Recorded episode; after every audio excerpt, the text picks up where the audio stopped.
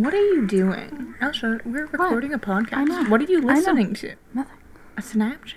No. It was definitely a Snapchat. It was for sure Snapchat. I saw the page. Well, now I have to see if I have a Snapchat. Yeah, check. oh my god. I don't. Wait, I do. I don't have a Snapchat, so it makes it even more rude that you would take time out of the podcast to check your Snapchats. Do you feel left out? Oh yeah. Do you want me to Snapchat you? Save no, a Snapchat? No, I don't want a pity snap. Oh shit, the quins are so loud. Chelsea was eating quins. I was eating quins before we started this, and I wasn't you looking at Snapchat. Yet. Well, no, because we're doing the preamble. We were supposed to record this an hour ago. So, are you ready? Yeah. Okay. Hello and welcome to Cinegrade, the podcast where we take a movie, break it down, and give it a score in five different categories of filmmaking, after which we give it a final grade. My name is Chelsea. My name is Elsha. and oh my gosh, what a special episode. You're I'm very excited. so excited. I've been waiting my whole life for this. Your whole moment. life. No. Well, the whole, like, when did we start this podcast? Uh, Well, we were, we've been, we were filming back in June or July, Yeah. though. So, um, uh, let's say like six months. yeah. Um, I've been very excited because I feel like this is a one of my first like really like uh, personal favorite move. Maybe that's not true. I was like, re- I was gonna say, really? Yeah, Well, well, that we've done on the podcast. I guess so. I guess Ratatouille is a good movie. Mm-hmm. Um, Home Alone's a great movie. Mm-hmm. Um, anyways, we're doing cool runnings. Yeah. Which maybe might be like a, wow, I didn't know you guys were gonna do that. You know, because it's not. I don't know if this is a popular movie because I Yeah. grew like I feel like I grew up watching it, and I feel like that's because it's set in Calgary, and I'm from Calgary, so my Mhm. family was like, "What a great movie for us." We never get Mhm. to see our city depicted on screen. Yeah. You know? And it's great because they actually did film there. So you see it and you're like, oh yeah, look, that's the Olympic Oval Mhm. and that's the airport. I know what that looks like. So Yep. it's kind of fun. I don't know if anybody else has seen this movie. But then sometimes I meet people and they are like, yeah, I, li- I like that movie. But you didn't know about it, right? Yeah, I didn't. The first time I heard about it was in first year when we were in res, and you were like, "God, I love Cool Runnings," and I was like, "What the frick is that? I've never heard of that in my life." And you were like, "It's about the first Jamaican bobsled team," and I was like, "Okay." You see, but most people I tell about Cool Runnings, I go, oh my god, have you seen Cool Runnings? I go, no, what it's about. And I go, it's about the first Jamaican bobsled team. And they go, that sounds like the dumbest movie I've ever heard of. I think that some like I think stuff like that, like a lot of things have dumb descriptions. If you give a short form description, a lot of movies, you're like, "Oh, it's about this," and you're like, "Well, that sounds dumb." But that's So I feel like you can't judge stuff based on that because, like, you don't know. But isn't it kind of strange that people react in that way? Yeah. When you're like, it's about the first Jamaican bobsled team, and they're like, well, that sounds stupid. Well, Why? I mean, and also that you're then people like if it's a Disney movie. yeah. So I guess also they're like, oh, if it's a Disney movie, they associate it with like the garbage like Disney Channel stuff that like But I don't this know. like comes back to that like weird '90s Disney era of live action stuff, which is like they have so many movies that I feel like nobody knows about. If you go Mhm. on Disney Plus, There's so many. you just kind of look through them. You're like, Yeah. I had no idea most of these existed. Yeah. And you had some that were kind of big. Like I feel like the Mighty Ducks was decent. Like people knew about it. Mhm. But then you got lots of random little things that you find, and you're like, whoa, I didn't even know this person was in this movie. I watched this one movie called Life with Mikey, Mhm. and it had Michael J. Fox. And I was like, who knew he was in a Disney, whatever, live action movie? Yeah. And so I feel like that's kind of when they started doing those kind of things. Yeah. And it's kind of, I don't know if it's really still a thing anymore. Like live action. Yeah, I mean, they do have live action Disney movies. They've tended to more go towards recreating animated ones. Yeah. I mean, I think with Disney Plus becoming a thing now, they might make a resurgence because they I think they've already kind of started making those like weird kind of Disney Plus original shows or like Mhm. movies. Mhm. Like even when we were looking last night, there's like what the heck's it called? There's like a Christmas one that came out. Godmother. Yeah, Godmothered. What's that? Like it looks like there's stuff like that where it's like it looks like it might make a bit of a resurgence because there's random stuff like that showing up. But there's just such a feeling to those 90s movies. Yeah. Like they're just different. They Yeah. have like they're so clearly are of the time Yeah. that I don't think you could ever make something like them anymore. And they're Mhm. not great movies. Um but I think this one is. I think this one's fun. It has it has a nice like inspiration to it. Like they have to overcome a lot. So yeah. So I mean, it's just a backstory to me. I I love this movie a lot, like more than I should. Like if I'm having a top 10 favorite movies ever, Yeah. it might it's probably on that list. Really? In fact, right now I am wearing my Cool Running shirt Yeah. Um, that I got off of Redbubble. Yeah, it's pretty cute. Yeah, it is. It has all of them on it. Mm. It's so cute. It's really cute. So maybe I'll post a picture of this shirt when we when we release this. Mhm. Um, so I'll go into some pre-production for you. Mhm. It's loosely based, loosely, Yeah. on the story of the first Jamaican bobsled team in the 1988 Olympics in Calgary. Mm-hmm. The working title was Blue Maga. Maga is Jamaican slang for being very thin or starved. Okay. I don't know why.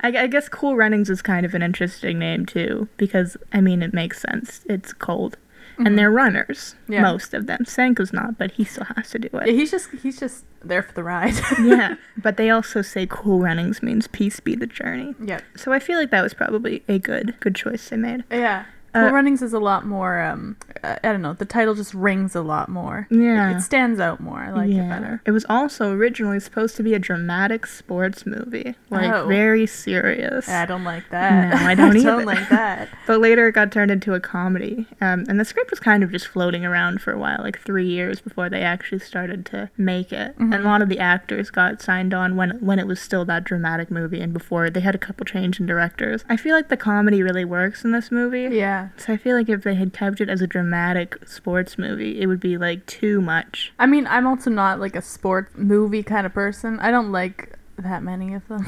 Yeah, I guess it is So- quite the genre of movie. That's probably because I also don't like sports in general. The Mhm. Olympics is the only exception. We were and we were talking about this when we watched the movie the other day. Is that like the Olympics are the only time ever that I ever care about sports just because I think they're fun.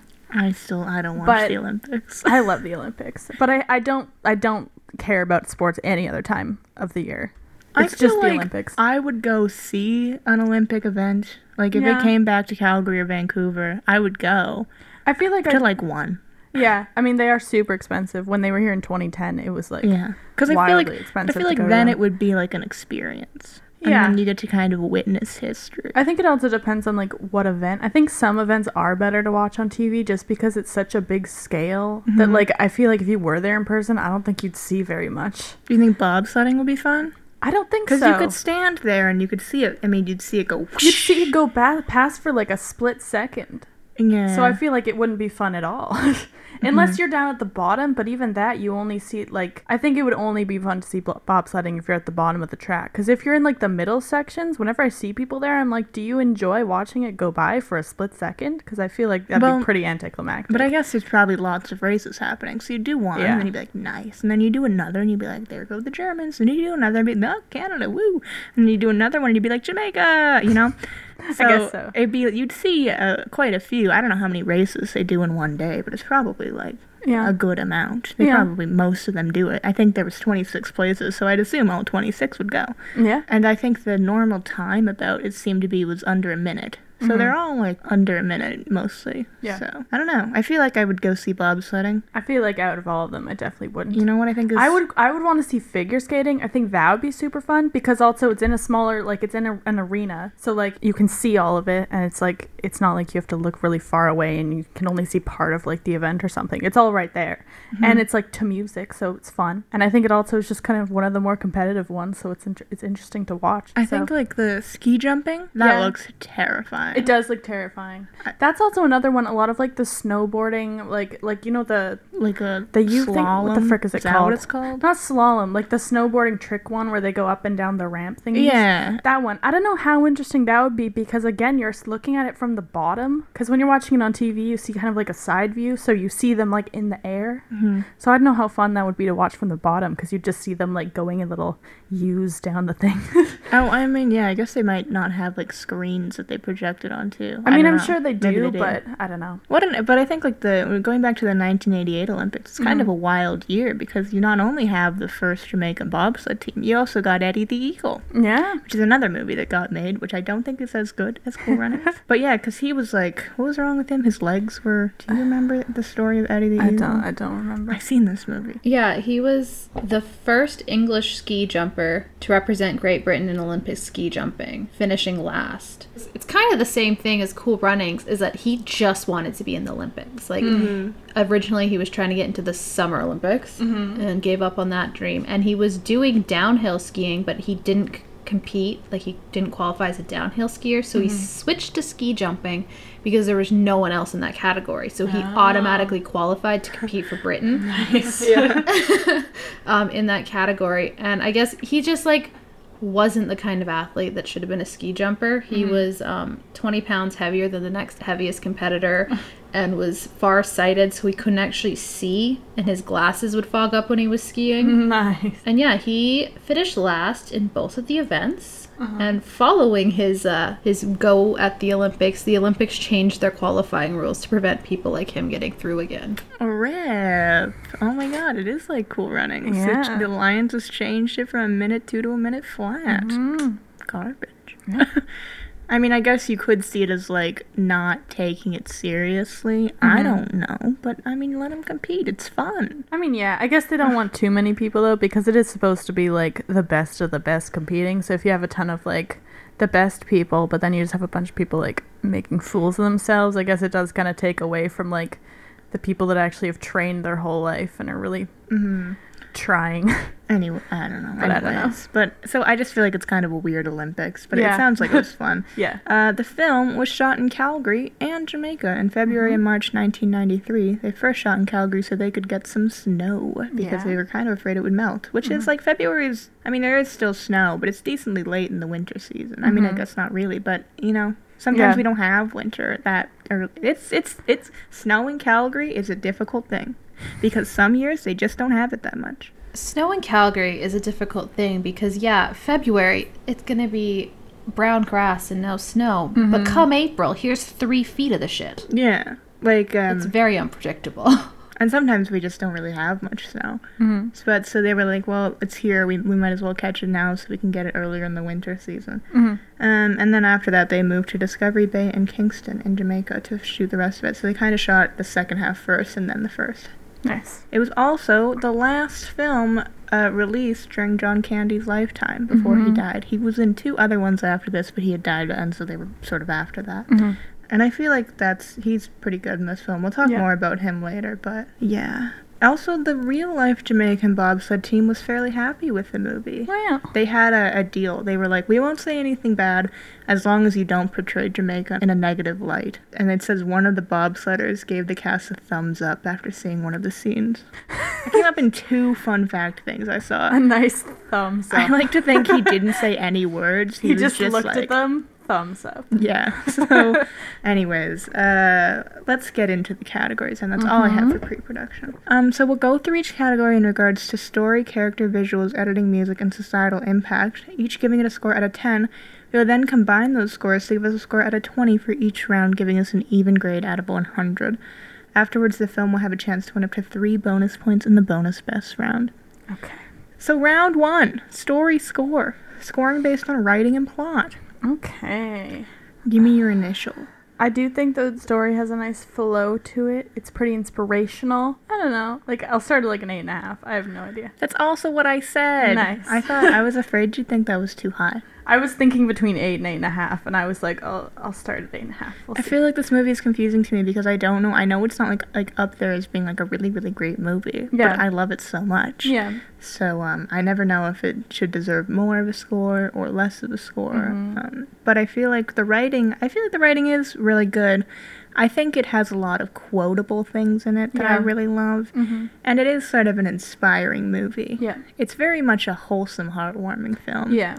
Especially by the end of it. And I think, I mean, that's more to do with character, but I think it does deal with these four guys pretty well. And they Mm-hmm. both all have things they kind of want, and but you do still have that protagonist. Yep. So I like the theme of uh, dreams. Mhm. That's something we always kind of come back to here on Yeah, I see a theme of of your favorite movies yeah. being about dreams. I think a lot of them kind of, maybe not a lot of them, but I think something that has to do with this one and like Ratatouille, if we're comparing those two, because Yeah. I know we did that one. Mhm. It's kind of about someone who's like, I, I really want to do something, and I'm not going to let anybody tell me That if I can't. can or can't. Yeah. You know?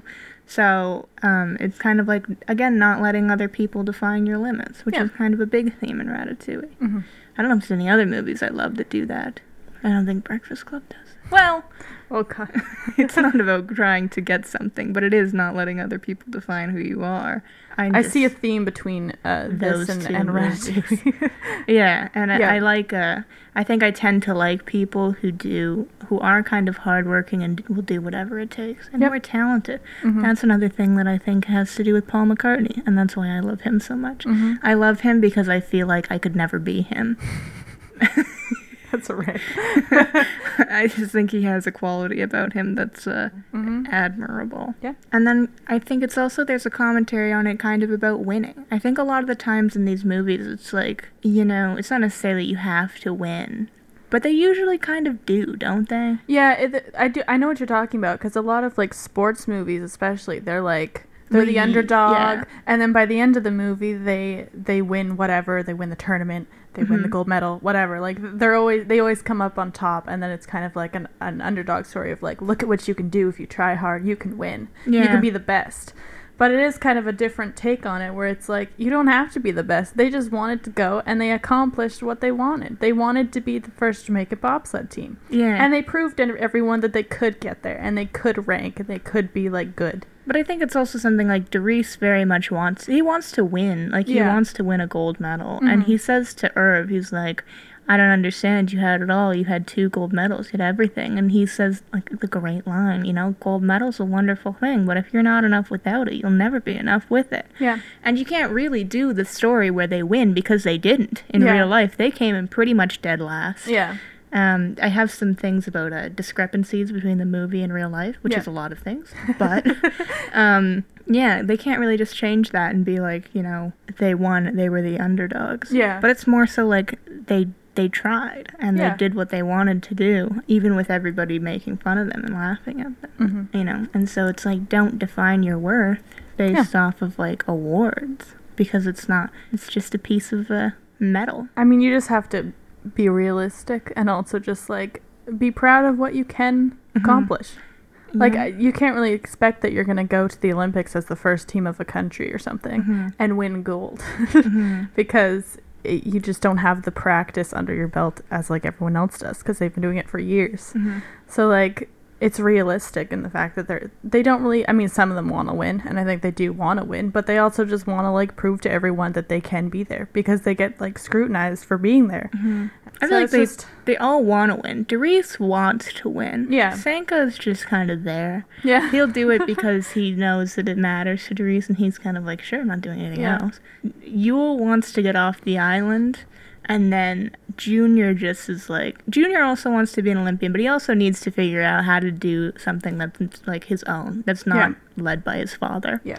We're kind of putting into character. We're going in Mhm. there, but those are all pretty good things about that, and the Yeah. you know the themes are are kind of I feel like good in this movie. Yeah.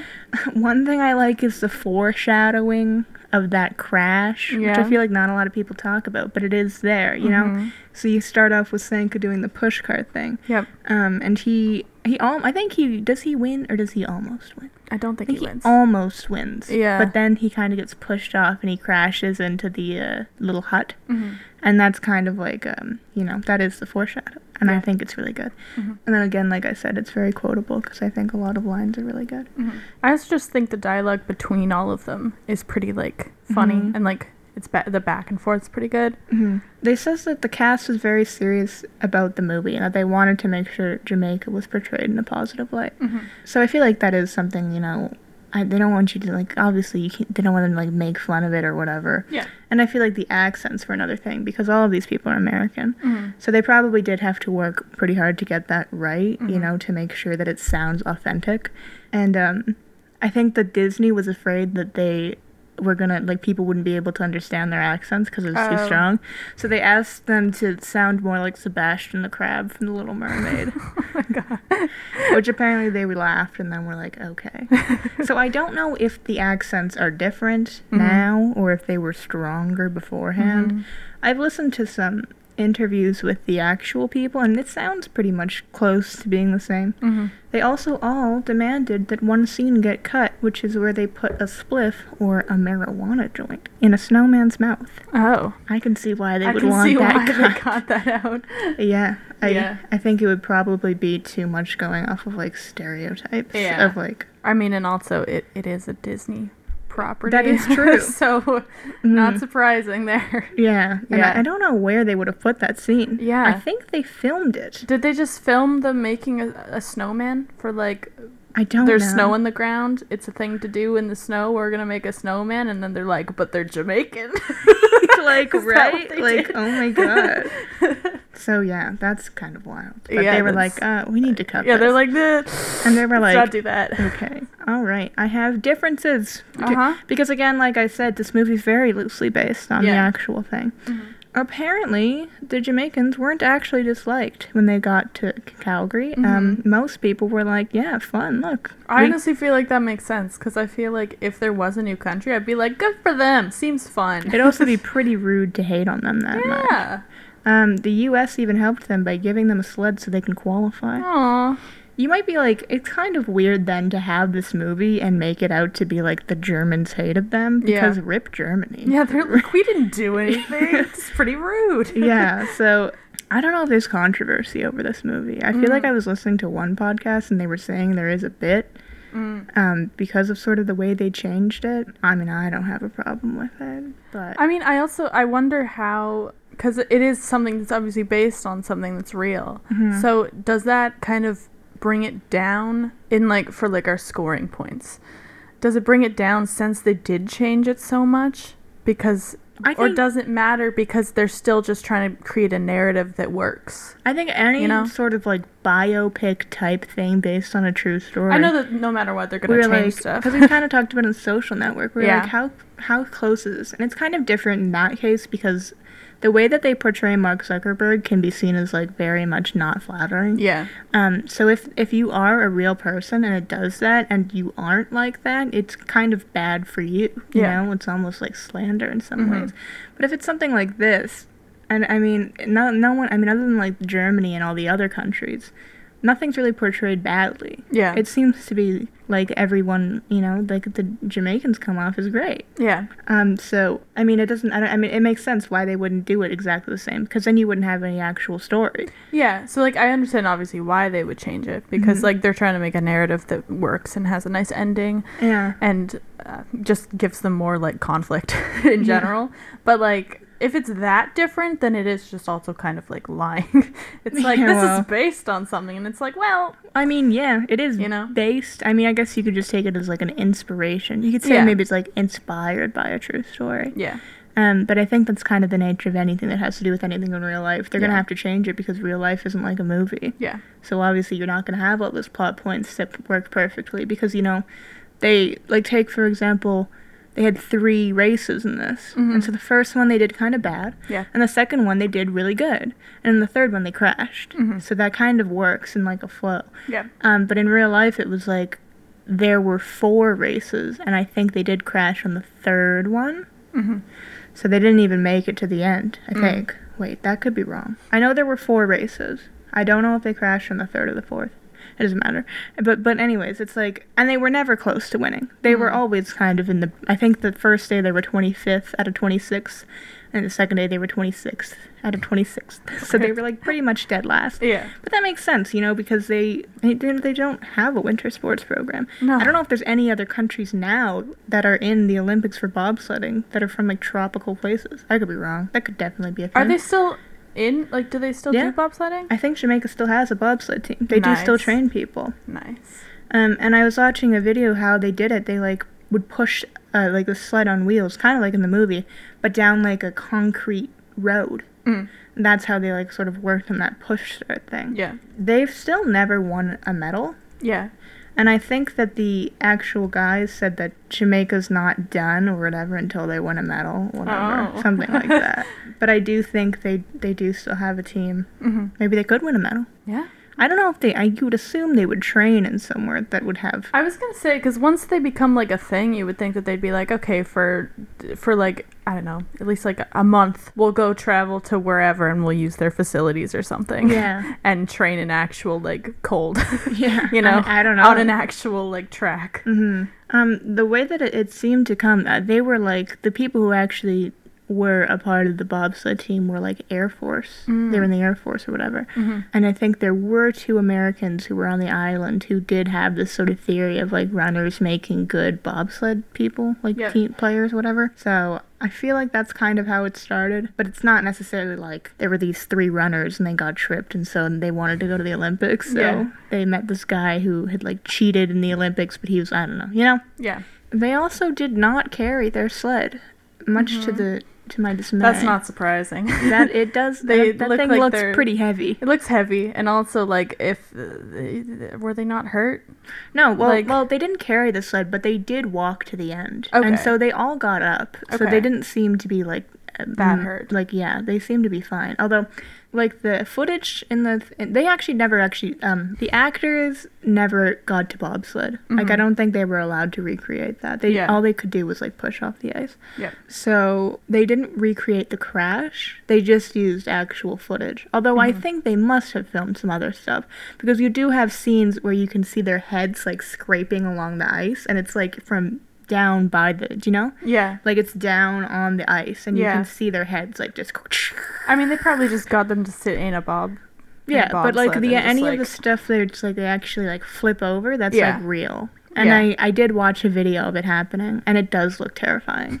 Yeah. It would be cuz like yeah. you just kind of see, and you can hear the announcer guy, and he goes, "Oh no, he's losing uh, control, whatever, whatever," and then they just flip. It's just like in the movie, Yeah.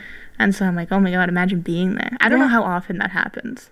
I don't know. I think bobsled and like skeleton and what's the other one called? Is it luge? Yeah, it might be luge. Skeleton's on your Yeah, luge stomach. is when yeah, on your luge is on your back. Mhm. Yeah, but they all look terrifying. Yeah, but like also like their necks are like Yeah. when they fell, right? Yeah. Driver Dudley Stokes said that it was the applause because they did applaud that turned it from tragedy into triumph for him. Aw. So it wasn't like a slow clap like in the movie. I find that that's the only part that I'm like, why are they clapping so slow? well, they start slow There's- and then it becomes big, you know, and it becomes faster. I just find it funny because who starts clapping like? The German guy, apparently. But have you, you have you never experienced a slow clap? I mean, That's yeah, a real but thing. I mean, yeah, but aren't they usually more For what? sarcastic? No. No, for when? Like for what? Like for when? Like, I don't know. I've just been like at like performances or like something where people have slow clapped. And Really? it is. It like builds up and it kind of feels really cool. Really? Yeah. Yeah. I've never seen that. I feel like that's a thing. I, don't I think guess it's it's a thing. I've never I don't know. experienced it. Um.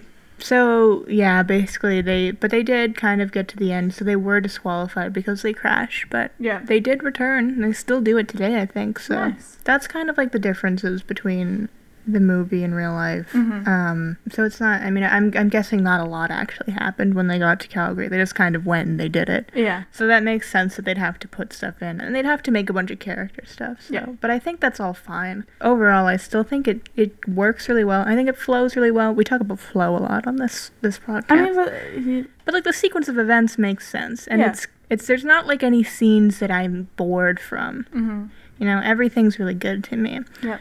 Maybe we can wrap that up there. Yeah, sure. I feel like I'll stick with an 8.5. A great movie. Yeah, I, th- I think it's good. There's Mhm. nothing like negative that I can say about it that of why I think it would be lower. So, yeah, I'll just stick an 8.5. Why not? okay, so two 8.5s. That means we'll move on to round two character count scoring based on character development and relationships. I again think the characters are fun. I think they're all pretty like uh, they each have their own kind of journey and backstory. I don't know, they're all different. I again think that their chemistry work, works well together. Mm-hmm. Um, I don't know, I'll maybe stick at the same 8.5. Okay, I gave it a 9. I thought you were gonna do that. Um, I, I do like what you said about chemistry because Yeah. I feel like they do have a really good chemistry. Mhm. And I think that they are all really fun and very unique and they do all want their own things. they're all very buddy buddy with each other. Like in Yeah. a weird like It's fun Yeah. to watch them. Yeah. You're like, man, I want friends like these. yeah. and they're all like joking around, but they're also very serious. Yeah. They're focused when they need to be, but then in other scenes they're they're very jokey and like fun with each other. Which I think is good because you need kind of that the difference between like this is them being friends and Mhm. just regular life, but then this is them being serious. I mean, like we're still Mhm. here to p- compete and to represent our country. Mhm. You know? I also feel like this movie is cast really well. It's kind of Mhm. interesting because they are all kind of unknowns. Yeah. Like even, I mean, even now, I don't think they're super famous. Yeah. But some considered actors were Tupac, Oh. Jeffrey Wright, and Cuba Gooding Jr. Oh. Which is interesting because those are like they're, they're quite a bit more well known. I'm not sure Uh-huh. at, but at the time. I think Cuba Gooding Jr. became kind of big, maybe in the late 90s. When did Boys When did in the Hood was- come out? Did you say this was 90 90, 93, 94? Yeah. no, so Boyz n the Hood came out in 91, which I Mhm. feel like was a big movie for him. And then some considered actors were Denzel Washington and Okay. Eddie Murphy, but they were a bit above the pay grade. Yeah, a little bit. Yeah. Um, so they ended up going with the cast they have. But I do, again, I think it was, I think it's pretty well cast. Yep. Um, so we'll start, we'll go character by character as always. We'll start with Derice Bannock, Mhm. played by Leon. Again, we kind of talked about it before. He's just basically like the headstrong person who doesn't give up. Yeah. Like they say, um, do the words give up mean anything to you? And he goes, not a thing. And so it's just kind of fun to watch him like not ever be discouraged. yeah. That's kind of an interesting thing. Like the idea that someone can be so confident in a way and just be like, well, I'm going to do this anyways. Nothing stops him. He get, Yeah. he gets an idea in his mind and he's like, "We're gonna see this through to the end." But I like that also there is sort of this thing in him that is, he does kind of want, he wants the right thing, but also kind of the wrong thing. Yeah. It's like he's putting too much of his worth on the idea of winning a gold medal. And Mhm. maybe it has to do with the fact that his father was a gold medalist. I think that that is part of it because Yeah. he does kind of bring that up a couple times. And so you do kind of have like a, a weird, it's not weird, but like this kind of parallel between him and like Junior in the way like Mhm. he feels like he has to follow in his father's footsteps, whereas Junior's like, I don't want to follow in my father's footsteps. I Yeah. need to be my own man. Mhm. So it's kind of interesting to have this idea of being both, of like you can either do one or the other. Mhm. So yeah, I like Derice. Yeah. I like that sort of dynamic he has. Mhm. And I like how he grows in the end because he realizes that he is enough. It's really sweet, and I Um, think he is a good kind of leader. Yeah. like he's good at, at bringing everyone up, inspiring everyone. Mhm. You know, I think I think that he's just a good leader to everybody. Yeah. So then, kind of like not the opposite, but a little bit different, we have Sanka. Yeah. Sanka Coffie, played by Dougie Doug. Mm-hmm. I think he's more of like the comic relief character. Yeah, he definitely is. Because when you think of like what does he want, it's hard because there's not really anything. I mean, he really is just like, yeah, we're friends. I'll I'll help you out there. Yeah.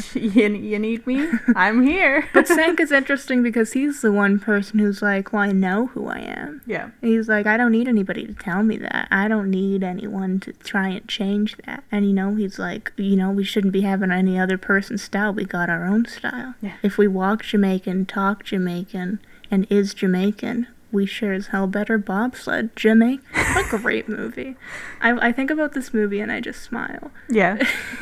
Yeah, he just kind of has to help others. He does have a little thing, and when he's like, he says that Yul can't can't follow his dream because he's just a nobody. hmm You're like, oh, Sanka, don't be mean. But then you got Junior coming in and taking on that role and being like, you go get your palette.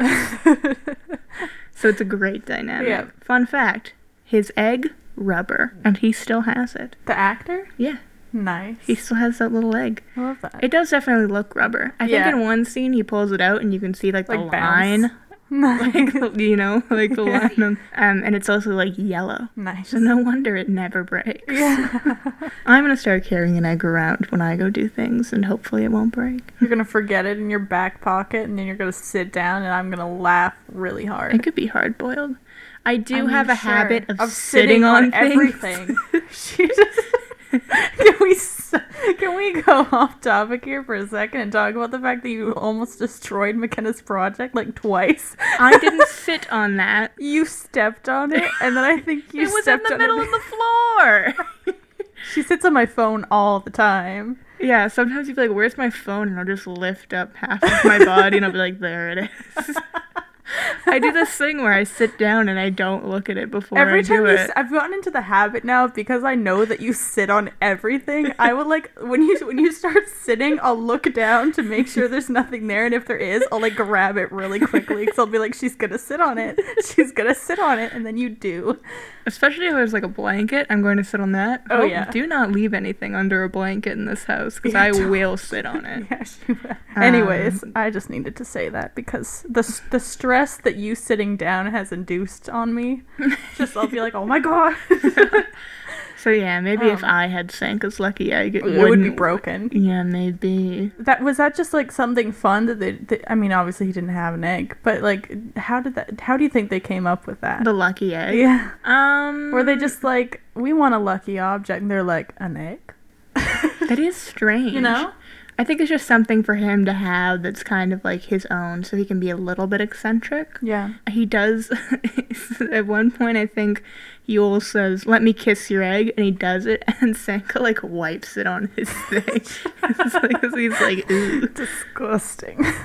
Maybe, uh, maybe it's just a joke. yeah. I don't care. I don't know. It's I think it's funny. So yeah, he's just kind of a, a good best friend for Mm-hmm. Derice because he is a good friend because he's like first of all, it's interesting because he's not a runner. Yeah. He's he's a push cart. He's keeping up with all these people that are like trying to be Olympic runners. yeah, and I don't know what he does. He seems to run a shack of some sort where he Yeah. sells like little baubles or cool things. Yeah. So he's a push cart person, Mm-hmm. but then Derice for some reason goes to him first to be like, "I want you on my team."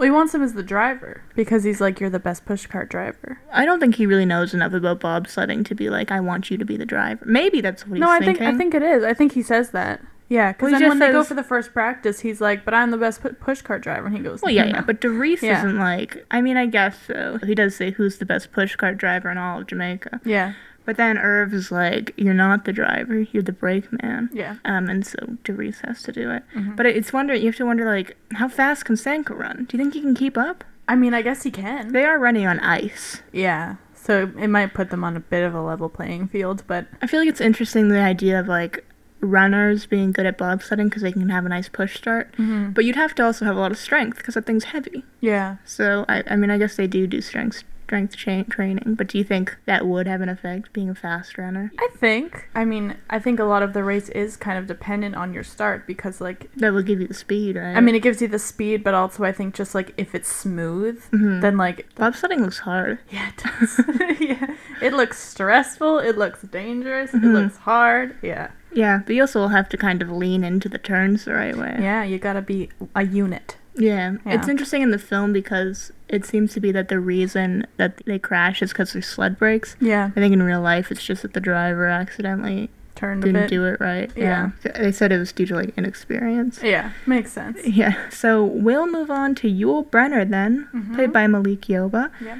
It was his first role. Oh, Kind of. Oh, it's what they said on the thing, but I watched an interview and he said he had done two small movies before that. Mhm. But it's kind of like his first bigger role. He didn't even have an agent or a headshot. Oh, Yeah. wow. And then apparently he also wrote the Jamaican bobsledding chant and pretended Nice. to improvise it on the spot, but he had actually written it before.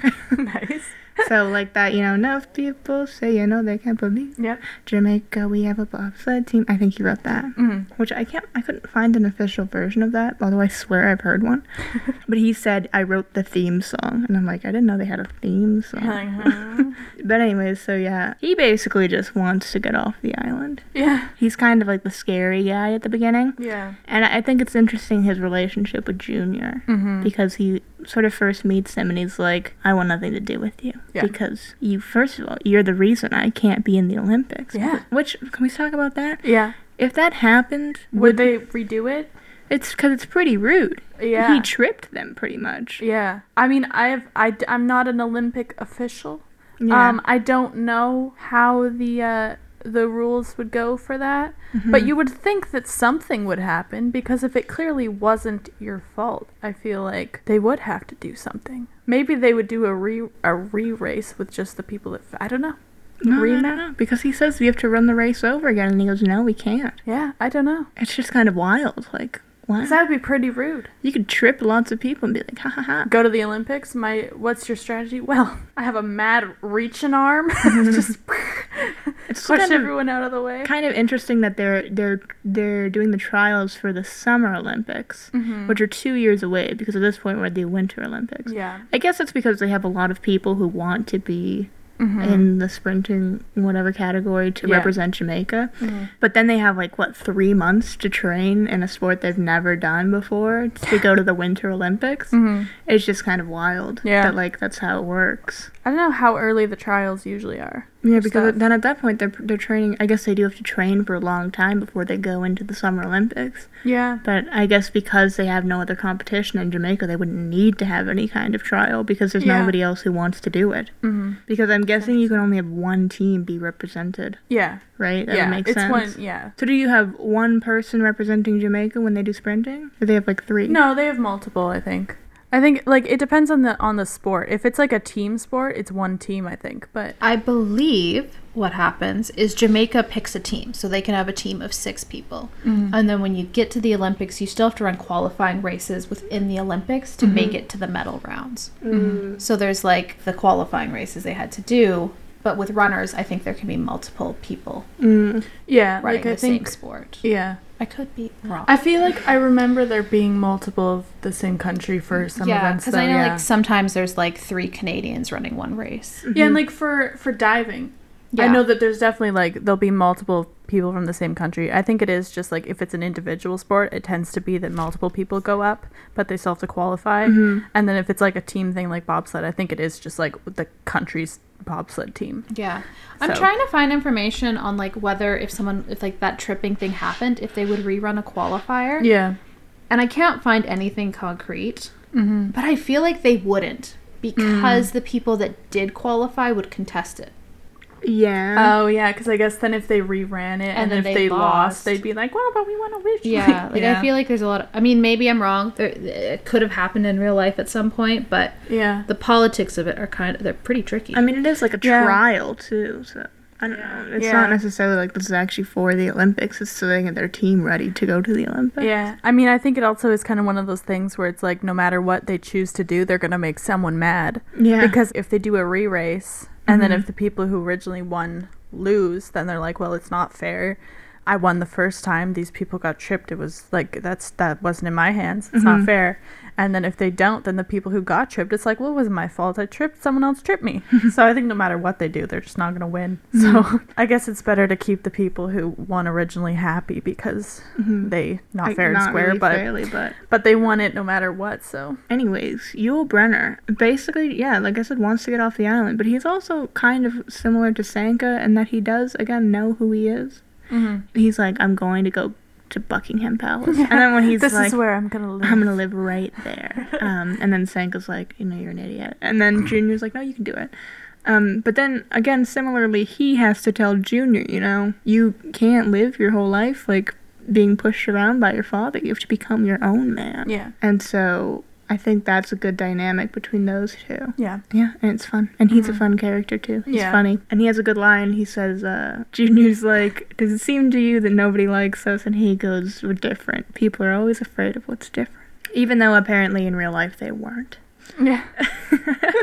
but but Yul Brenner, what a guy. Yeah, what a guy. Um, but then we'll move on then to Junior Bevil, Mhm. played by Rawle D. Lewis. He was hired to read lines for the actors. oh. He's originally from Trinidad, so he sort of came in. He's supposed to coach the actors to have authentic accents, Mm-hmm. but after three weeks of l- reading lines, they asked him to do a screen test, Mm-hmm. And apparently he had very little acting experience. That's why they were like, "I don't know if Yeah. we want you to be on this," but I think he does a good job. I feel Yeah. like you could see that sort of. Inexperienced kind of yeah, of. but he's he's cute. yeah, he has like an awkward charm to him, if that Yeah. makes any sense. He's so small. yeah, he's very small. He's like, oh, this is the one scene when they go to look at the bobsled. yeah. And like the first time, like the they see the Swiss one, and they're like, They're like, "Oh, wow. it's so nice." But then he shows them their garbage one, Mhm. and Derice is all like, "She's beautiful." Yeah. Um, but Junior, when he walks in, he's like all bundled up, wearing this hat, and he's just like smiling, like almost like waddling in. I'm like, he's pretty adorable. yeah. Um, so yeah, I feel like you can see that, but he is supposed to be a little bit more timid. hmm So it is, it kind of works for him. Yeah, I mean the character is kind of like trying to live up to what his father wants from him. Mhm. and like I don't know. I think because of that, he hasn't really found himself yet. So it makes sense that he's kind of more timid and he doesn't know what to do with himself. I also feel like he's probably like the second most developed character in this. Yeah. If you have Derice being the 1st because he does kind of have that similar thing where he has to sort of become his own man. Mhm. And you have those like great scenes in the bar where he's like, D- Yul Brenner's like, what do you what do you see when you look in the mirror? He's like, I see pride, I see power, I see a badass mother who don't take no crap off of nobody. Anyways, and then I really like the scene when he goes to the elevator with his dad because Yeah, it's kind good. of a it's a parallel because he sees himself in the mirror in the elevator. Yeah. Which is equivalent to him seeing himself in the mirror in the bar. Yeah. And he's like, pride, power, and then he stops the elevator. Yeah, he puts his hand on it. It's pretty legit. Yeah. Um, and then he like you know gives this whole speech where he's like, I need to become my own man, Mhm. and it's it's it's so it's so inspiring. so yeah, it's just basically him having to figure out how he can stand up to other people. Mhm. That's most of it because also he has to stand up to the German guy in the bar, Yeah. and he has to just kind of be like, yeah, I am also good enough to be my own person. So I think that's really good. Again, I think the acting is really good in all of these. Yeah. Especially for like a bunch of unknowns. Like I I'm a big fan of casting unknowns. Yeah, honestly, same because like I feel like If a lot of the times it why not? works. like just look for whoever look for someone who's good, and it, even if they haven't done anything, Mhm. they eventually have to get their start somewhere. I think like if I uh, I have plans to make a Beatles biopic one yeah, day, I and think you I would all for unknowns. Yeah. Also from Liverpool, so they can Mhm. get the accents right. Yeah. So yeah, I think we'll move on then to Irving Blitzer, played Mhm. by John Candy. Yeah. I like John Candy. He Mhm. seemed like a very pleasant man. yeah. He personally insisted on having this role and even agreed to take a pay cut to have it, Oh. which is kind of interesting because we talked about John Candy also in Home Alone for a little Mhm. bit because he played the, The- polka polka guy. Yeah. and he worked for like $400, I think. That's how much he got paid because he was there for one day. yeah. And they said the pizza guy got paid more than him. Yeah. And he just kind of did that as a favor to John Hughes. Mm. So he seems to be the kind of guy who's like, I'm going to do what I want. I just And, um, want to be in stuff if I want to. Yeah, he's like, and I'll take a pay cut for it. Because, I mean, he was also pretty famous at the time. He was a pretty big comedic actor. yeah.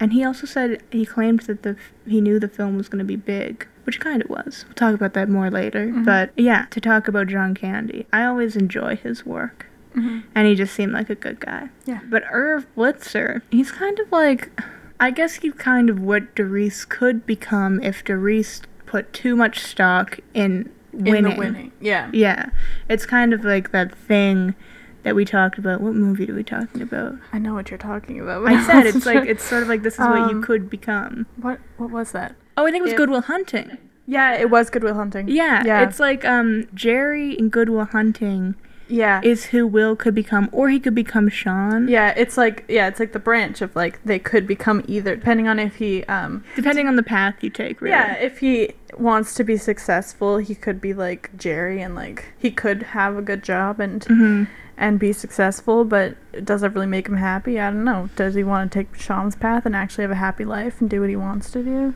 Yeah. I don't know. So There's the it's two sides. um, and I think Irv is like the representation of what could happen if is again like just puts too much stock in winning, yeah. and that when like he says, I made winning my whole life, and when you make winning your whole life, you have to keep on winning, Yeah. and so it's like Irv is not a bad person. He No. is kind of um, what's the word I'm looking for? Aggressive at the beginning and kind of like aloof Yeah, and like I I, mean- don't want anything to do with you. I am, and he is obviously sort of you know kind of I guess burnt out in in a way because he's kind of been rejected from the sport. I also think at the beginning he's kind of nervous to go back into the sport because he was kind of like shut out from everyone. Be- Yeah, because obviously he did because he, che- he cheated, and they're like, well, that's not good. Mm-hmm. So he just kind of got. I mean, his name just no one's gonna want to be associated with that. So I think Mm-hmm. at the beginning when he comes up and is like, I want to make this happen, he's kind of like, I I don't think that's a good idea. Yeah, he's like, I don't want to do I that. don't want to do that. I don't want to be within. I don't want to talk about bobsledding. I don't want to do bobsledding. I don't want to see any bobsledders. I don't want to be within 500 miles of anyone who does. Yeah. And so when this kind of happens, he's like, okay, I he he does have this theory that runners make the best bobsledders, Mhm. and that's kind of why he came to the island at 1st Mhm. So then this idea where he's like he can be this chance to show that he was right. He also still doesn't really want to do it because he doesn't want to go back to that. Yeah. But he does know like you can't make this idea of like being the best, you know, your whole life. Mm-hmm. Which I think is something you can apply to a lot of things. We kind of talk about it kind of when we think about winning Oscars. Mm-hmm. And that, you know, some people are like, I need to win an Oscar. It's like, well, why? Yeah. For what reason? So you can be the best? If you're not enough without an Oscar, you'll never be enough with it. Yeah. Words to live by in our industry. Yeah. It Um, is interesting though, because yeah, you do have that kind of dynamic where I think at the beginning he's just kind of nervous to go back into it, Mm-hmm. but then I guess he sees the passion and the drive. Mm-hmm. And he's like, no, I I guess we can make this happen. And I think he also just kind of has to put his like pride kind of behind him. Mm-hmm. And like, it's not about him anymore because his whole life it was about him like winning Mm-hmm. and him being the best. So he kind of has to put that behind him to be like, I cheated. That was bad. I'm over this. I need to get the rest of the Olympic committee also over it so Yeah. that these guys actually have a chance because I'm really the only way that they have a chance is if I convince everyone that that they are worthy of being there, Yeah. which they are. he so- also has to sort of push them Yeah. to still want to I guess be great. And it's not to say that winning a gold medal is a bad thing. He does say, you know, a gold medal is a wonderful thing, you Mhm. know, but you can't put your whole worth on that. Yeah. You have to know that you're enough Mhm. without it, which is a good message for pretty much anybody Yeah. in any field. Children, adults, whatever. Yeah. Um, so I think that that's a good dynamic. I think his relationship with Derice is pretty good Mhm. in that respect. And I think all together they all have really good chemistry, like you said. And Yeah. um, it's funny. They work well off of each other. Yeah. So I think that's probably it for character. Yeah, I think that's good. Um, I think I'm gonna stick with my nine. I thoroughly enjoy it. I'll stick give my like eight and a half. I think it's still good. Okay, that means we'll move on then to round three visual volume scoring based on visual elements such as cinematography, production design, and costuming. I think the visuals are good. I mean, it is like 90s visuals, Mm. which do have like a feel to them. We were talking about this. I think it. Film. Yeah. Well, I think it's film, but also I think it's outfits. Yeah. Because I think the 90s had a very specific type of clothes. It's the same thing with the 80s. Mhm. You can really tell 80s stuff because of the outfits. Yeah. But, anyways, what were you saying about it? That it has a feel to it? Yeah, it does. Like it has a feel to it, and it, I think it's it's a good feel. I don't know. Yeah. I don't know. I'll start at like an eight. Oh, I give it a 7.5. Oh, Whoa. I don't know.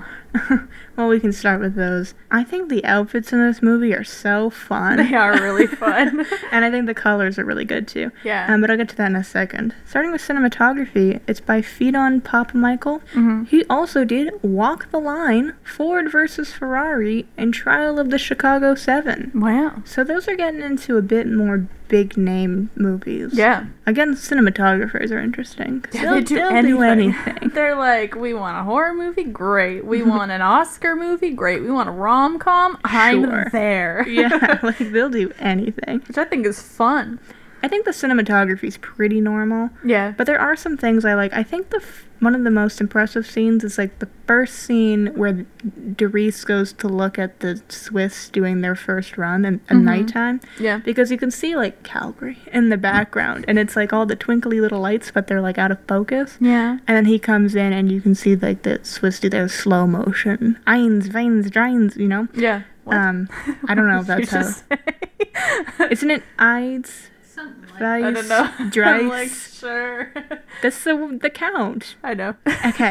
And and they go to do it and they go down and it's like nighttime and you see Derice and he's like yeah.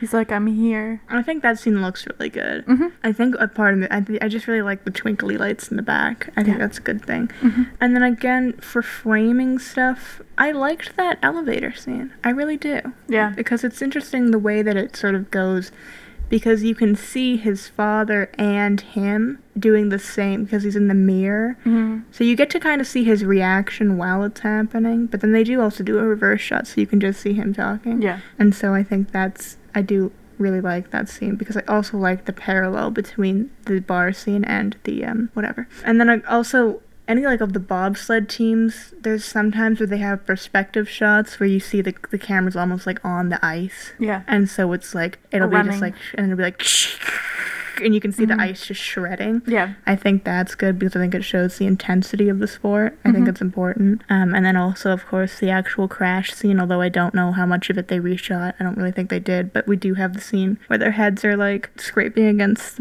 the, bottom, like I said before. Mm-hmm. And so I think that's also important for that intensity. Other than that, it's, it's mostly, I like anything they do in the nighttime, like the scene where they get their outfits, I think is kind of cool. And also their first qualifying run, for some reason they do in the middle of the night, or it's probably like seven. Yeah. Um, and I think that's also really good.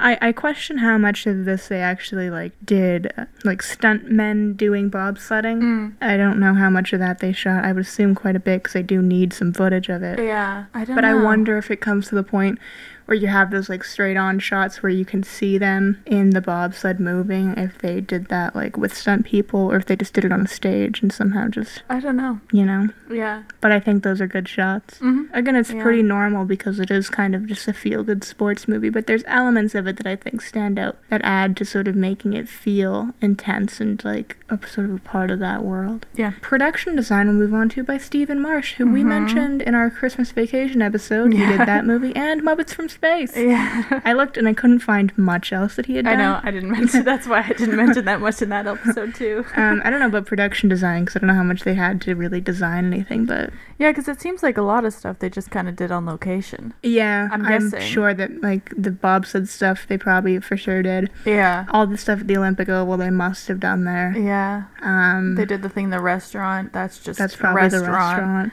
Um, They did the I'm assuming a lot of the stuff in Jamaica is just in Jamaica. yeah. um, I don't know how much there would be. Yeah. I mean, I don't know. Maybe like the hotel scenes. Yeah. they might have to design. Maybe that. the elevator. Maybe they just found an elevator though. I don't know. You'd I think that this much- seems like the kind of movie they just shoot a lot on location. Yeah. So Um, although it is Disney and they do have money, probably the hotel. I can see the hotel being a set. I think we should shoot a movie in Calgary. McKenna nods. I was just like, I don't want to go. what? It could be fun. We can stay at my house. We'll go in the summer. You won't freeze. I don't care about freezing. I'd never get cold. Oh, you would when it's minus 30 and there's a wind chill. That scene where they walk out of the airport and it's minus 25 is realistic. Yeah, especially when you come back from a vacation or oh, something and yeah. you're wearing shorts like a fool. You would think you would learn by then, though. No, because it's hot when you get on a plane. well, and bring a change of like pants and change on That's the too much work. Who's got the space for that? You'll be like, I can handle it, and then you go outside and you're like, okay. I just need to get into a taxi. Fine, me and McKenna will go shoot a movie. Fine, you don't get to be part of it. Whoa, that's pretty rude. Well, you don't want to come. So. we'll go and we'll shoot in Senor's Pizza. Good luck getting a camera in there. I think that's a scene they should have had in Cool Runnings. Them going, Going to to Senor's Senor's Pizza. Man, I'm just thinking about pizza. Anyways, okay, so production design, I don't know how much you'd have to do with that. Um, Yeah. But then we'll move on to costuming by Grania Preston. Mm-hmm. I like the costumes. I think it's so fun because they're wearing so many colors. Yeah. Like everybody, everyone in Jamaica is wearing a ton of colors, Mhm. and then when they come to Calgary, they're still wearing a ton of colors. That's Yeah. interesting. Um, even on this shirt, like if we look at this, we got like bright oranges, greens, yellows. There's a lot of like neon-y kind of colors. Yeah, I have some notable costumes. First of all, I like Derice's uh, track uniform when he's doing the first run, like the one where they trip, because I like the color of the blue. Yeah. And me and McKenna were talking about how we liked the short shorts, and we think they should bring those back. Five inch inseam. Let's go. yeah, why did they get rid of those? I mean, I think still in like Olympic running. They're I don't mean Olympic running. I I mean, mean, I I want know- boys at the beach wearing. well, no, them. I know you mean in just real life. Yeah, what the frick? Even like basketball? Yeah, they got long shorts now. Yeah. And they wear leggings underneath them. Those compression leggings. Oh yeah, yeah, time. lots Oh, of yeah. guys do that. Mm. I think you guys should all go back to wearing short, short, athletic shorts. Chelsea wait, might actually watch basketball. Yeah, maybe, maybe. I like uh, Yul's bright orange snowsuit. Yeah. It's like orange and black, but it's so bright. Yeah. Junior's night out outfit because he's wearing like a purple sweatshirt, but then like this weird hat, like it's like a multicolored hat and like a tur- a green turtleneck. Yeah. It's wild. The Yeah. costuming in this movie is pretty amazing. Yeah. And then I like the uniforms, but those were like real. Yeah. Like they actually wore those. Yeah. Um, yeah, I just like the style. I like the like flag uh, triangle thing.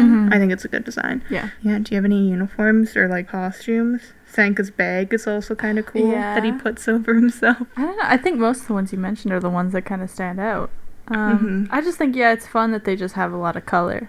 Cause yeah, you don't really see that, especially just I think because it's so it's so bright. Cause they're like a high, like some of them are like a highlighter. Like there's the one when they're trying to walk on the ice Yeah. in the ice rink, and he's wearing one of them's wearing I don't remember who. One of them's wearing like a very highlighter, like orange. I think that's Yul. Yeah. The like yeah the one I it's like very highlighter orange, and I'm like, I mean, it's bright, but it looks good. Mhm. There's also a lot of clashing colors, though. They Mhm. just want they just want color. I think it also because not a lot of other people are wearing very bright colors, so you Yeah. do get definitely get to differentiate them. I mean, it also kind of helps them stand out where it's like, oh, they're different. Because when they show up for like their uh, like practice run, Mm-hmm. everyone else is you know like in their uniforms and they kind of blend into one another because They're all wearing like their snowsuits. yeah, they're they're all wearing like proper stuff, and then they march in wearing like bright colors, Mhm. and they already don't. I'm saying this quotations. They already don't fit in Mhm. because they're they're the first Jamaican bobsled team. They're Mhm. like, what the frick are these people doing there? And they walk in, they're wearing like bright colors. They're not at all wearing like bobsled like attire. Mhm. So they're like, what the frick? But it helps to kind of be like, look at they are different, But they're fun. but they're fun, yeah. and they're yeah.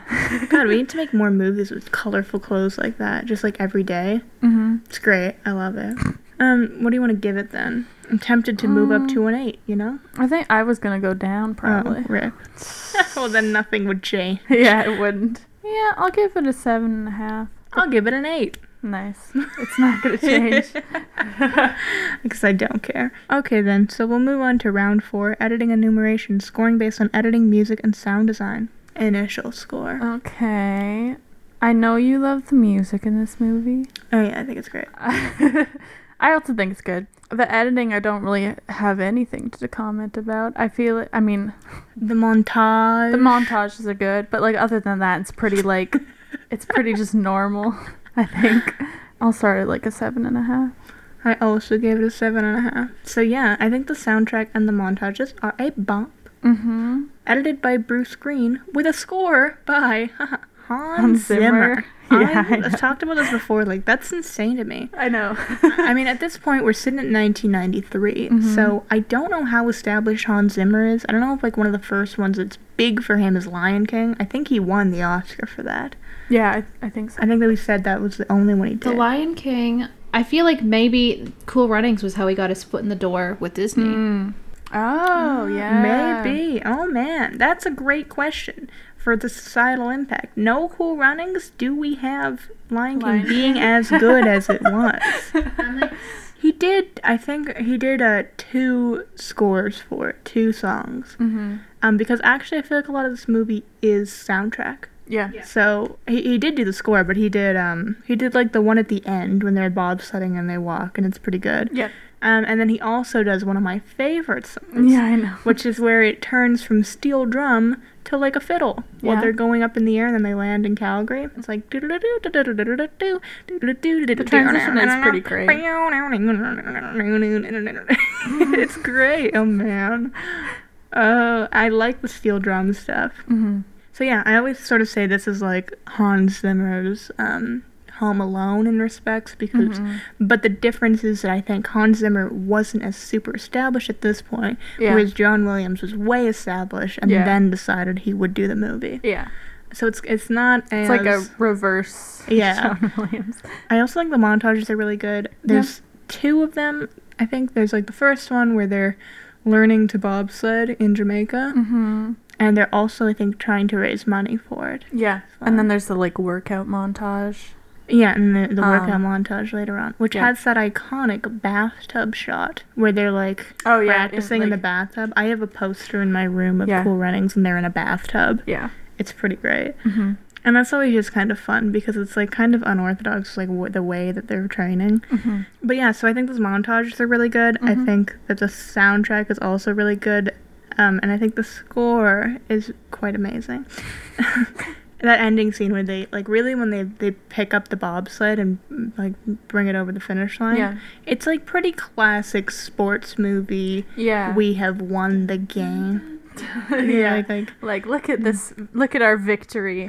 And we'll have not slow I don't they're not in slow motion there, but it's like it's like a slow walk, like showing everyone's reaction of like look at them completing their journey and they look happy. But they're- it feels so good because Yeah. you're like, "Oh, they didn't win, but look, they're bringing it over the finish line. Yeah. Derice, you're worth it. You know you're enough now. and then you're like, I want to clap too. and Yeah. the Germans are clapping, and they go, Hey, Jamaica, see you in four years, yeah? And he goes, You bet. And then they go out and they take a picture, and he's like, Thank you, Irv. And, oh, this movie makes me want to cry. Oh. What a great movie. I'm just I thinking wish about more- Chelsea crying in a movie, and the one movie The she one cries movie in is Cool Runnings. The end of Cool Runnings makes me cry. It's a great movie. Stone Cold Chelsea cries in Cool Runnings.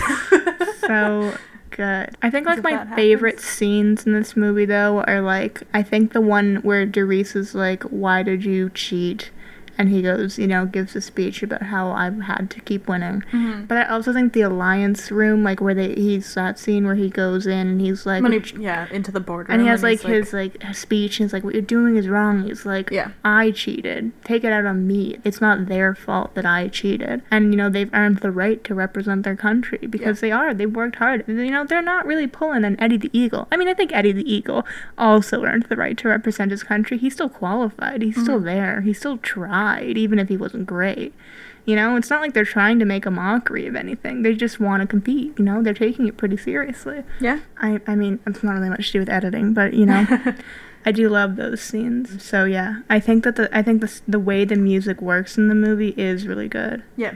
And I think it does help to make it fun but also engaging. Yeah. So what do you want to give it then? I'll probably stick with my. I said seven and a half. I think initially, right? Yeah. I think I would stick there. I'll keep it there too. Okay, that brings us to round five: societal sum scoring based on the impact the film has on society and the industry. Since it's a bit difficult. This difficult. one I have truly no idea where to put it. This is one of our Um, first movies that I feel like isn't as popular. I yeah, this one I truly have no idea because like I mean I had never heard of it, Mm-hmm. but now I'm starting to hear that other people have watched this movie and really like it. You knew this movie before, right? No, I was about to say I'm from Calgary, And you'd never- adjacent, and I'd never heard of this movie Yeah. before Chelsea But you know what? it. Again, it's in that weird '90s era. Yeah. So I feel like it I've is met in a- people at school who do know this movie. Yeah, it is just kind of weird though because I had never heard of it. But then I'm hearing of like every once in a while, like you'll bring it up and someone will be like, "Oh yeah, it's a good movie," and I'm like, like, "Okay, yeah, yeah, I have no idea." just give me. I'm, I'll give it like a seven because I have no idea. I also gave it a seven. Nice. Even when we're not on the same page, we're still on the same page. um, yeah, Dougie Doug, who played Sanka, said he didn't think the movie would make much money, Mm-hmm. estimating it to be about fifty million dollars. He was quite off though, because the film made one hundred and fifty-four point eight million dollars Wow. worldwide. Pretty great. which was uh, that's like three times more than that of Yeah. what he thought. So it was also against its budget of 17 million. Mhm. When I was reading, it said that it became pretty popular. I mean, it's not something I hear a lot about now, Yeah, but it, it's. I mean, it's. but at the time, maybe. I mean, there are people who have seen it. It is Yeah. a movie that exists. Yeah. It didn't win any Yes. awards. Yeah. Uh, the reviews are generally positive, with most people saying it's a very wholesome and engaging story that tells a good message. Yeah. Again, I think, you know, probably boosted the career of Hans Zimmer. Mm-hmm. Obviously, for the industry, I don't think it did anything. it's it's I would say probably not.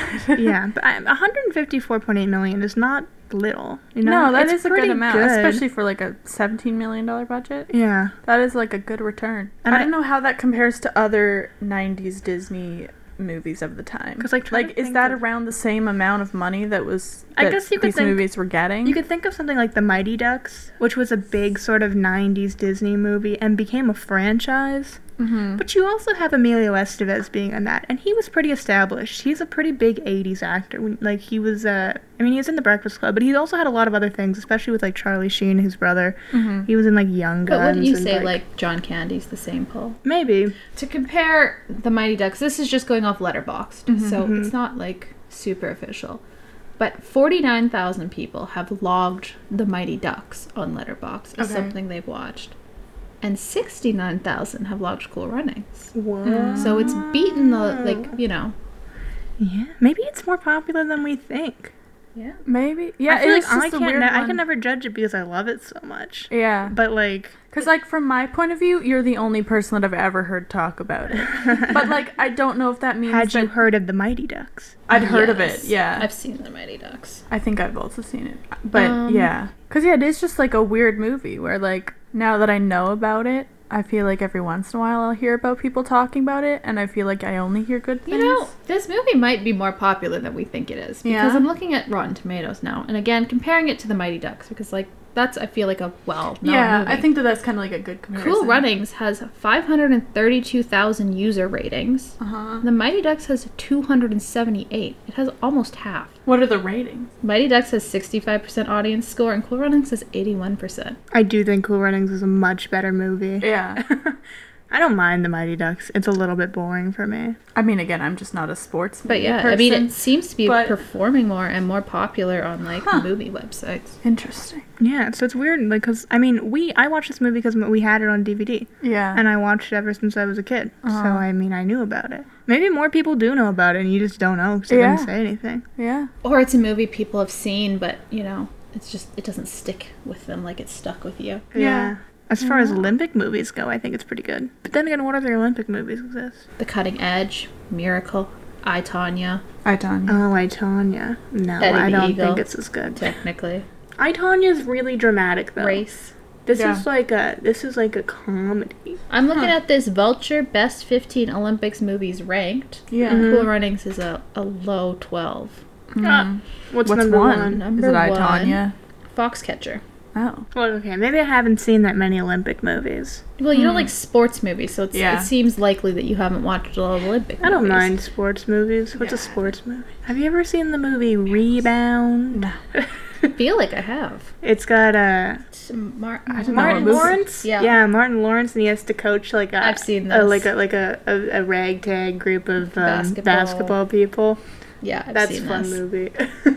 like Mike, Like- another yeah, you know another basketball movie where his shoes get stuck on the wire, and he has like Michael Jordan's shoes. Yeah, No, oh, Yeah, no. oh, shit. I have no um, idea what you're talking about. it's another. Space Jam. I don't like Space Jam that much because I think it's really random. But it is a weird movie. anyways, I think it's my favorite Olympic movie, and I'm not going to change that uh, because I don't think anything could change that for me. It's Yeah. too ingrained in me personally. Like, Mhm. so as far as societal, I think it, I think it's more of a movie that will connect with like a cult following Mhm. rather than being like a huge thing. Yeah. I don't know. I guess like where would that stand then? I Is seven idea. too high? I feel like seven's good considering that I have no idea anyone else who's watched this other than you. I mean, but I know that it has a following. I just don't know if it's done much like other it than a- just having like a cult following kind of thing. Yeah. Maybe you want to go to a six point five. Y- Maybe. What if you go Yeah. six point five You and go I'll go seven? seven Sure. point five for loving it? Sure. That's a compromise. we'll do that. Anyways, with all of that done, then uh, that brings us to the bonus best round. Yeah. The film can get a bonus point if we agree on it being the best film in the category presented. It can win up to three points. You guys know the drill. Oh yeah. All right, hit me. All right. First bonus best question. The most inspirational sports movie quote. Okay. A gold medal is a wonderful thing, but if you're not enough without one, you'll never be enough with one. Cool Mhm. runnings. Classic. Great moments are born from great opportunity. Miracle. Okay. A team isn't a bunch of kids out to win. A team is something you belong to, something you feel, something you have to earn. The Mighty Ducks. If you can dodge a wrench, You can dodge a ball. dodgeball. Have you seen Dodgeball? No. That movie's okay. yeah, I did not like it. but I felt like I had to You're like, include this it. is so good. I always get that quote mixed up. I'm always like, if you can dodge a hammer, you can dodge a ball. and I'm like, is that right? Hmm. What's the miracle one? Remind Uh, the miracle one great moments are born from great opportunity. I don't like that. Great moments. What does that mean? That sounds like fake deep.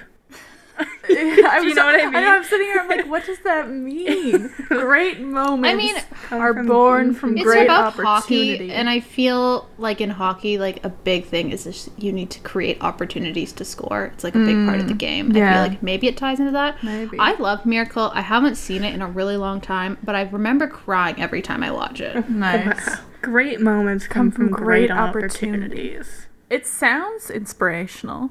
I don't quite know what it means, but Yeah. it's but you know when someone says something, you're like, yeah. You know when someone, But it's then like you're like, poetry. know you know when you read a poem and you're like, what the frick are you talking about? And people are like, it's so deep. And I'm like, is it? It sounds You're like, a like, bunch of words mm. people put together and then thought sound right. Yeah. What was the other one? Mighty Duck? A team isn't a bunch of kids out to win. A team is something you belong to, something you feel, something you have to earn. Okay, some let's break this down. Team isn't a bunch of kids. Something you belong to. Something you have to fight for. Something you feel and something you have to earn. Something you have to earn. What does that mean? Well, you have to earn the trust of every. You have to. You have to like earn the kind Yeah. of communal respect and like I don't know what the right word is. I like, get it. It's like mm-hmm. being on a team isn't just being like, okay, we all play for this. You're, you're working together for the same. Like, yeah, there has to be like a, don't know what the right connection word and a respect for other people. And like- Yeah. same with working on a crew. Like if you're Yeah. on a crew and your guys are just all there for the paycheck, then whatever. But if you're Mm-hmm. All like invested in making something together, Yeah. it's very different. Yeah. I like the team one over the miracle one. But I feel like I like the Cool Runnings one over all of them. I mean, I know you're gonna say that Look, yeah, because break it no down. matter what. Gold Um, medal's a wonderful thing. So we're not even considering dodgeball. I thought that was a joke. I mean, I think the dodgeball one's funny. oh yeah, but what does that have to do Chelsea with gives the point to cool runnings. I give it to dodgeball. No. It's, I mean, it's maybe it's not true though. If you can dodge a wrench, you can dodge a ball because a ball is bigger, right? I'm trying to think of. If you narrowly miss a wrench, does it mean you narrowly can miss a ball. Imagine it. Imagine a wrench going. They're about like this thick. Yeah. A ball. Yeah. I just don't think it's true. Though they are going faster, probably. Yeah. A wrench has a would be scarier. Yeah, I'd sure. be more scared of a wrench coming at me than a basketball. It's a dodgeball. A dodgeball, whatever. basketball. basketball. What don't you like about the Cool Runnings quote? I'm, I'm going through all the quotes. Okay, well, go through the Cool Runnings quotes. I mean, I, I like the cool runnings quote. I think that it's it, it, is a good message. I think that it, it is more it's more of a specific quote. I mean, I guess not. But I feel like you could apply it things. to like most things in your life. You Yeah. Mm-hmm. know, it's like any kind of award or any kind of thing that you think you need to make you have any sort of self worth and any sort of like career aspect Mm-hmm. or you know and anything like that. It's like you know if you put too much too much stock on the importance of like other people seeing you as the greatest, then you're not going to really see the greatness inside of yourself because Yeah. sometimes people can't see how good you are. Mm-hmm. Most people are so in- concerned with themselves. I also just really like that quote. I think about it a lot. Yeah, I, I guess I'll give I'll give it I'll give it. The We point. shall give Cool Runnings the point. Nice. All right, the John Candy character you'd want to coach you. Uh huh. Irv from Cool Runnings, Yeah. Del Griffith from Planes, Trains, and Automobiles, Great movie. and Barf from Spaceballs. Oh my god, have you seen Spaceballs? Yeah. Really? yeah. Whoa, wait, I'm surprised. You're like I'm proud. I, you don't watch things. Who made you watch Spaceballs? I have no idea. I just know I've seen I've it. seen I've seen that movie like a long time ago. Yeah. it's one that I have like like a very vague memory, like like barely remember it, but I know I've seen it. I think Planes, Trains, and Automobiles is a really good movie, though. I thought it was You should fun. watch that movie. It was it's um. I mean, in in terms of like coaching me, Del Griffith kind of screws up a lot. You know, because he's kind of like a down on his luck guy. I mean, he's very happy. Mm-hmm. He's always got this sort of energy and this sort of like j- joyfulness following him around, but he also is like can't really do anything right. um, and is like you know kind of living out of this trunk Yeah. going around. I mean, he's a very nice person, but Mm-hmm. Steve Martin's like, can you just leave me alone? I don't know how good he would be at coaching you, but he would encourage you. Yeah. He won't give up. Coaching me in what? In a sport. In a sport. Um, but it's not bobsled. so It's, just like um, it's like badminton. okay. I've decided arbitrarily. Nice. They're coaching you in badminton. I love badminton. So so Del Griffith would be like, "You're doing great, sweetie." Yeah, like good he job, would be sweetie. one of those people. Yeah. I don't know if he would be like the one to push you. I think he'd be I think he would be kind of more of the encouraging one of like, don't give up, I believe in you. Yeah, so it's kind of an interesting question then, because then you have to wonder what's the best way to approach coaching people. It's kind of like mm-hmm. that whiplash question, which is mm-hmm. like, is the J.K. Simmons character too much? Is he pressuring Miles Teller too much to become a great drummer, or is what he's doing actually pushing him to become great? Yeah. So which one would you rather be coached by? Would you rather have someone pushing you, or would you rather have someone who will encourage you? I mean, it doesn't mean that Irv doesn't encourage, and he's not too hard on him, Mm-hmm. but he will yell at you if you're being bad. Whereas I don't think Del Griffith would. I mean, I feel like I personally would rather not be yelled at. You're like, but I personally don't care about badminton.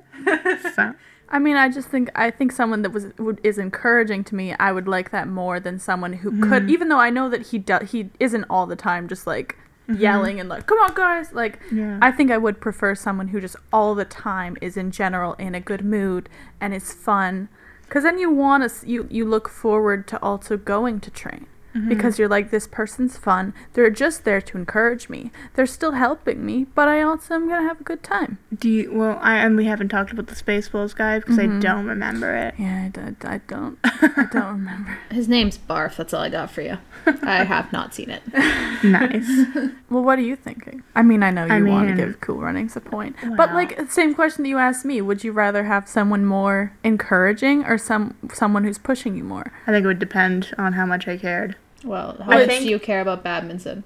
Not Let- much. well, Look, let's- if let's- I was an Olympic athlete, I would want someone to push me. Mm. I don't think it would be effective to have someone just encouraging you. Mm-hmm. But I don't. But personally, I I'd be like, I'm not interested in this. But if you're gonna coach me, it's the thing of like a personal trainer too. It's Mm-hmm. like sometimes like that'd be fun, but also I don't want anyone to like force me to do things. Mm-hmm. And then if I don't do it, I don't want them to look at me like I'm sad. Mm-hmm. You know? Yeah. I think some people are more into like being again being great, and I'm like I just don't care. Some people like to be challenged. I feel like I would probably want Irv, but I think it really just depends on what you want. Because, I mean, you really have the deciding vote then. I feel like I'd prefer to not be yelled at. I also think that it'd be more fun with pr- planes, trains, and automobiles. He's more fun. All right, no point for round two. Last question. The best film score song to feature a steel drum.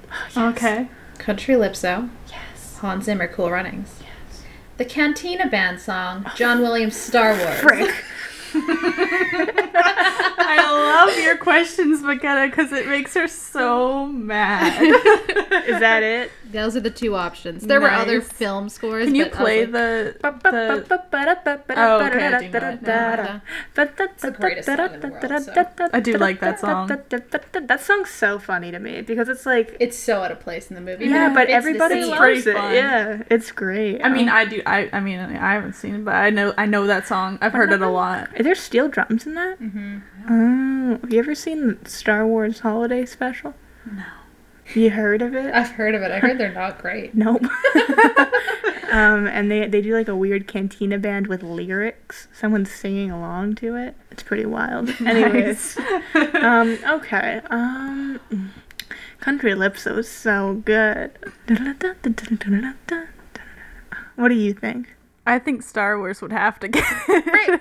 I think it would have to. What is your aversion to giving this movie points? I'm not. I'm being honest. Because that one's way more famous, first of all. Second of all, I think it's more catchy.